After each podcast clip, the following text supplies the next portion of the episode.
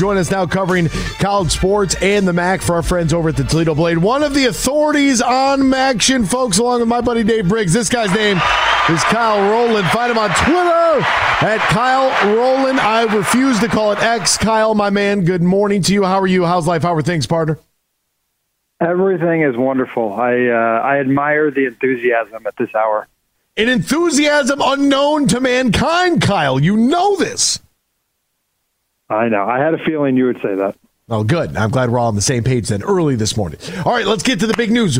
MACtion expansion. UMass set to become a member of the Mid American Conference for the 2025 26 season. So they'll play out this year uh, being an independent, and that will only leave Notre Dame and Connecticut as the lone independents in college football, with Army set to join the American this upcoming season.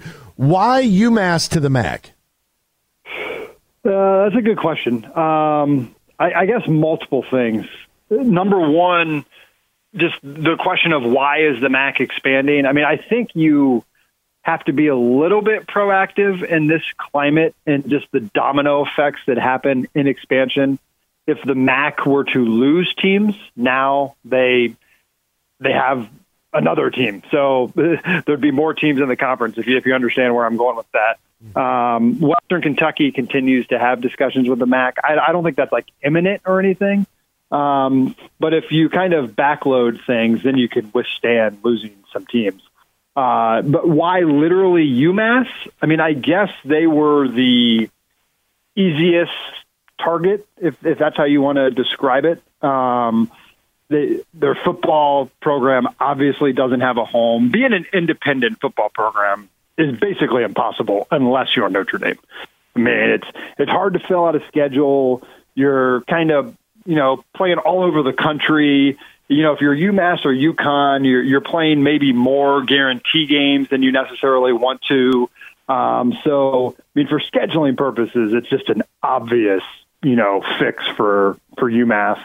Uh, and then, mean, they have a great basketball program. Um, so I think that's a plus for the MAC. I don't think UMass is necessarily going to come in and dominate uh, the conference uh, on the hoop side, but I don't know. I mean, you get a, a little different geography. Uh, I don't think it's a you know grand slam move for the MAC, but I don't think it's some huge negative either. Yeah, UMass would come in automatically, at least in hoops, as the best team in the conference uh, with the best KenPom and NCAA net ranking. I mean, it's 17 to 10 on the year coming out of the A10. Um, you know that would be that would be the, the cream of the crop. But football wise, it's like okay, a little bit of a head scratcher. But there are some ties there. They they hung out in the conference for a few years, kind of like one foot in, one foot out um, you know, like some of these other independents have done, like in Notre Dame, where you know you're you're independent football, but you're playing in some other sports. It was just kind of like the inverse there uh, for UMass. When we look at the Mid American Conference, if you know, when adding UMass, that gets you to 13. So, what do you think the overall like end goal here is for the MAC as we see the Power Five dissolve now into Power Four and you know, the Big 12's kind of a giant question mark for me, although, you know, the, some of the teams have really stepped up. The ACC, yeah, you know, they're there. They're, they're there, but they get no respect. And then you have the two juggernauts that are the Big Ten and the SEC. In the group of five, uh, the landscape is still kind of relatively healthy, you know, based upon where they were at over the last couple of years. Like all five of the conferences still exist. Sure, some teams have jumped, you know, trying to go up, like a Cincinnati, for example. But outside of that, like it seems like the group of five is somewhat stable. I, I would agree with that, and I think the MAC in particular. I mean, there's just no conference that's a better geographic institutional fit. I mean, all these schools are in the same footprint, except UMass now, I guess. Um, generally, the same sort of you know academic institutions. They're all you know state schools. Um, I, I just I, I don't think there's a conference where every team is more alike than the other than the MAC. And I also don't think parity is as prevalent in most of these leagues as the MAC. I mean, especially if you look at the football side. I mean, a lot of different teams have won the conference in the past 10, 15 years. A lot of different teams have been to the MAC title game in Detroit in that same time frame. Um, I really think it it's a great league in terms of the com- competition. Um, but have they fallen in terms of like the national outlook? Uh, I believe so. I mean, there were some glory days, you know, late 90s, early 2000s, some really, really top notch football teams. I mean, last year, I think Toledo was pretty good. Uh, Miami wasn't horrible, but like when they played Miami, Florida, they got blown out. Um, so I, I think like the the upsets and and how they can compete with some of the bigger teams maybe has taken a little bit of a dip lately. Uh, but I still think it's a really really fun league, uh, highly competitive. Obviously, MACtion is its own brand. Uh, you know, people in New Mexico know what MACtion is, so that that is a positive for the league. Um, but I, I don't know. I, I think in recent years there's been kind of a lack of creativity, a lack of vision. I don't think it's a super forward thinking league. Um, so, so from that standpoint, I think the UMass edition was somewhat surprising because uh, they, they Mac has kind of seemed hesitant to take bold steps. Um, so maybe this is a new day. It, it, might be, and for uh, the fans out there, you'll get UMass in some early action on September 7th as they will visit the Toledo Rockets. And Toledo obviously going to be on the board early with Quinyon Mitchell to the NFL draft. So that's great for not only the, the brand of the Rockets, but the uh, the Mid American Conference as well, that was once known as the cradle of coaches. And so if UMass comes in, and that makes it 13, odd numbers are strange. So we probably want to get to an even number, which means we're going to look to add at least one more team, or perhaps maybe three three more teams, right? Because that would give us, you know, that'd get us all the way up to 16, and now we're really cooking with gas. Who would be some of the targets that you would look at, Kyle, if the MAC wanted to say, okay, we're going to grab UMass, but then we also want to kind of pick and choose our spots and adding a couple more teams? I mean, Western Kentucky is absolutely at the top of the list. I mean, they they it in the MAC in, in a few years ago when them and Middle Tennessee State were rumored. Uh, Middle Tennessee State was the one who kind of squashed all that. Uh, so maybe you know Middle Tennessee would also want in again at this point. Um, but I, I mean, I think 14 is probably the number for the MAC. I'd be surprised if they added three more teams. Uh, the one issue you have with Western Kentucky or any other Conference USA team, they signed a grant of rights deal, you know, a few years ago when they made they added Kennesaw State, New Mexico State, a bunch of other schools, um, and there are questions on how much it would cost to get out of the league.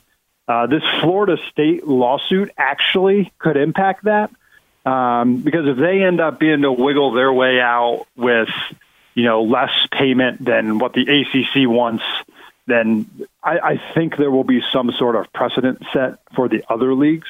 Um, but I, I think you're looking uh, Western Kentucky at some point will be a MAC member. It's just a matter of when. Um, I don't think it's going to be, you know, this year, maybe not even next year, um, but eventually uh, they'll get in. And the one thing you got to realize, I mean, it's it's still two years till UMass gets in, so th- so they have a little bit of time here. I mean, if they if they went one or two years with a 13 team league, I mean, it's not ideal, but it's it's not impossible. It, it'd be okay.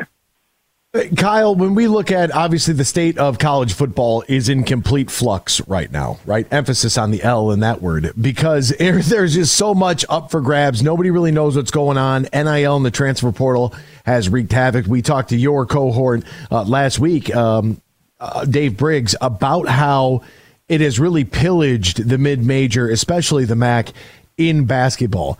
It, is there a way? Have you devised a plan on on maybe how to fix things at the mid-major slash group of five level you know does this need to be separated from the power five altogether you know it's really been one of my sticking points you know when we look at uh, for football for example and basketball you know and the rest of the sports are all different but uh, to isolate football here like I think the group of five should play for their own national championship. I don't know why we schedule these games and act like everybody has a chance when we know it's an invitational and and these these teams that work hard all season long are never going to get the opportunity to get a seat at the table. So I'm a big proponent of that. But is there a way to try to maybe divert some of the pillaging that's taking place here at the mid-major level?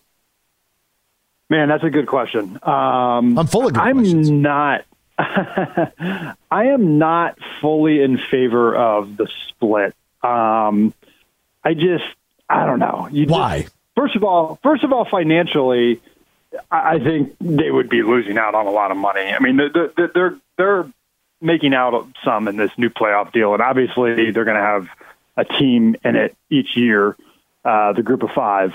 Uh, so I don't know. I mean, you just want to compete at the highest level. I know you don't have a real chance to win the title, but I mean that playoff berth is going to be huge. And I mean, think of the excitement last year if there was the 12 team playoff in Toledo. I mean, the, this place would have been going nuts. You would have been, you know, going into the MAC title game, having a chance to be in the playoff.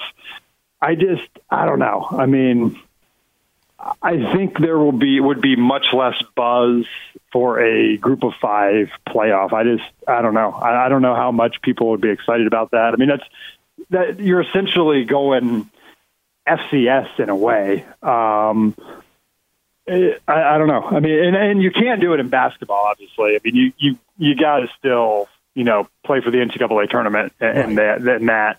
Uh, but I mean, from a larger standpoint, I just think college football in general should just be able to like break away and yes. be its own entity.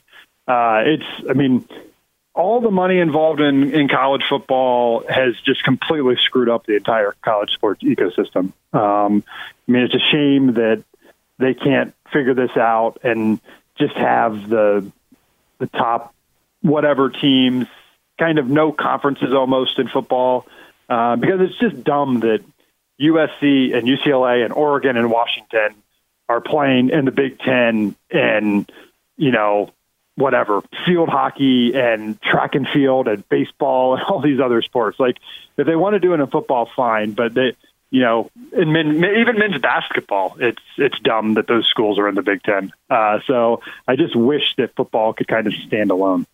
You know, when as uh, I would, I will, I will elect you to my board of governors uh, for when I'm the commissioner of, of college athletics, uh, Kyle, because I, I'm, I'm, we're in lockstep here. Football is completely different, separated completely from the athletic departments, and just be done with it. Like, let's just get a players' union involved. Let's do it. Let's let's get a CBA out there. Let's get a salary cap, and let's get after it. Let's roll it out there and play. Now, how do no, we fix? How do we fix MAC basketball? Because like there was once yeah. a time where things were looking really, really good in the hoops end. And right now, you have one team in the top 130 in the NCAA net rankings. Like this is a this is a debacle. Yeah, I know. I I totally agree. I mean, it's it's it's sad. Um, I, I do think the tournament will be fun this year. I mean, I think the top five teams are, are very very even, and would not be stunning if any of them won. Uh, but in terms of a national standpoint and having you know, two teams. I mean, they're not even close. And it wasn't that long ago that that they were up there. As as you you know, you talked to David Briggs. You said last week. I thought he had a really good story about the state of of MAC basketball. Uh, it's amazing how quickly things have changed, but I mean, a lot of these teams' schedules are just atrocious. Um, there is a little bit of the the pillaging of of top players. I mean, Toledo obviously lost Ray J. Dennis to Baylor, having a great year. Um, mean, it's obviously that's kind of unavoidable. I mean, good players are going to leave if they're wanted at big time programs. Um, but I don't know. I, I don't know what the answer is because it just wasn't that long ago that the league was good. Even though I know it's been a long time since they had a large team. I mean, I think what it was like the ninth rated conference, like as recently as four years ago or five years ago, and now it's way down, like 24th out of 32. I mean, that is really bad. Um, but they're uh, I, I think it, it, a lot of it starts with the commissioner. I mean, I think Jon Steinbrecher, good guy. I, I think that I've disagreed with a lot of uh, the I don't know higher up decisions maybe in the in the MAC in recent years. Now, maybe the most important question, uh, as Kyle does a great job covering both football and basketball for the Toledo Blade. Uh, he spent a lot of time in the Big Ten, a lot of time covering the MAC. He's got his finger on the pulse, but also on the golf course as well. Do we have any personal goals out there for the upcoming golf season as you uh, begin your, your journey as a, a semi professional golfer? That's a good question. Uh, wh- what are the golf goals for this summer? I mean, I guess not going through like a three week stretch where I don't ever want to play the game again. it's just there's just nothing more fun than playing well at golf. I, I just, in my opinion, I just, just like some people think like the the effortless to it and you know hitting down the fairway and then hitting on the green and, and two putting for par is like ah you know what's the fun in that? Uh, that that sounds like the most fun thing ever to me. Oh, people uh, like, so, you know, pros play boring golf, right? Fairway green, two putt. What's the fun in that? I like to go in the trees. I like to spend 30 minutes looking for my ball. That's what I like to do. Like, I think that's a really good goal. Let's not have a stretch where we hate the game, want to throw our clubs in the lake. Exactly. What's the best part about your game? Hmm. What's old reliable, old faithful to you? I mean, definitely, definitely not putting. Uh, I mean, I guess I mean I'm, I'm pretty good at, at getting up and down around the green, and but but probably I mean it all starts with driving the ball. I mean, I don't hit it far, but I, I hit a lot of fairways, and when you don't hit fairways, you learn how difficult it is to to score well because I mean, it just being in the rough or being behind trees is is a big problem. I am that guy that struggles to find fairways. I just that that's a complete game changer. The days I hit the fairways, I play great. The days that I am you're behind a tree, under a bush, hit the cart barn. I'm actually in the beverage cart. Uh, those are problems, and you can't you can't recover from there. Putting, man, just I'm telling you, long putter. Went and got a long putter last year. Changed the game. Changes it because yeah, everything's I mean, it's so different. It like shakes any bad juju that you got. Just like shakes it out. It's like it's like walking around the greens with sage in your pocket. I will say one thing that makes a dramatic difference. I mean, I, I've played golf my whole life. I've been lucky enough to be pretty good at it. Uh, but last year was the first time I ever did a full bag club fitting. And it really, oh yeah, unbelievable. I mean, first of all, the process was was very interesting. Just the loads of information and data they throw at you, fascinating. Um, but I mean, it helped unbelievably. And, and I'm someone who generally shoots high 70s, low 80s, and and like you could tell like a dramatic difference. I mean, especially the driver. I mean, it, it is it completely fits my game, and it's been a total total game changer. So I definitely highly recommend doing a fitting. Oh, I, I went through it two years ago and it made all the difference in the world. Now, granted, I figured that this is probably the last time I'm going to buy clubs, and then the next set of clubs I'll get to be like the massively oversized offset because my swing speed's 12 miles an hour and I'm, I'm playing from the senior tees. But I went all, I did the same thing. I went all in. I'm saying, we're, let's do this. Did you, did you do a story on that, by the way, on your experience? I did. I did it. I did it at Miles of Golf, and I wrote a story about it last summer. And I mean, yeah, I mean, it, it really, really was fascinating. And I mean, I couldn't recommend it more. I mean, I, I, I know people who are very stubborn about golf, and oh, it's not the equipment, and blah blah yes, blah. And like, yeah, like it, it, it doesn't guarantee like you're going to become some good golfer, but like it makes a world of difference. Like you cannot just go buy it off the rack. I know people think that, but like that's just not how it works. Like every swing is different. The, the they make these clubs. The technology is so unbelievable now. Like whether you're a low ball player or a high flight player, I mean, they they will get you in exactly what you. He is Kyle Rowland. Find him on Twitter at Kyle Rowland Blade. Go read that article about that in all the Mac at the Toledo Blade with Kyle Rowland. Kyle, thank you, my friend. All right, sounds great, Anthony.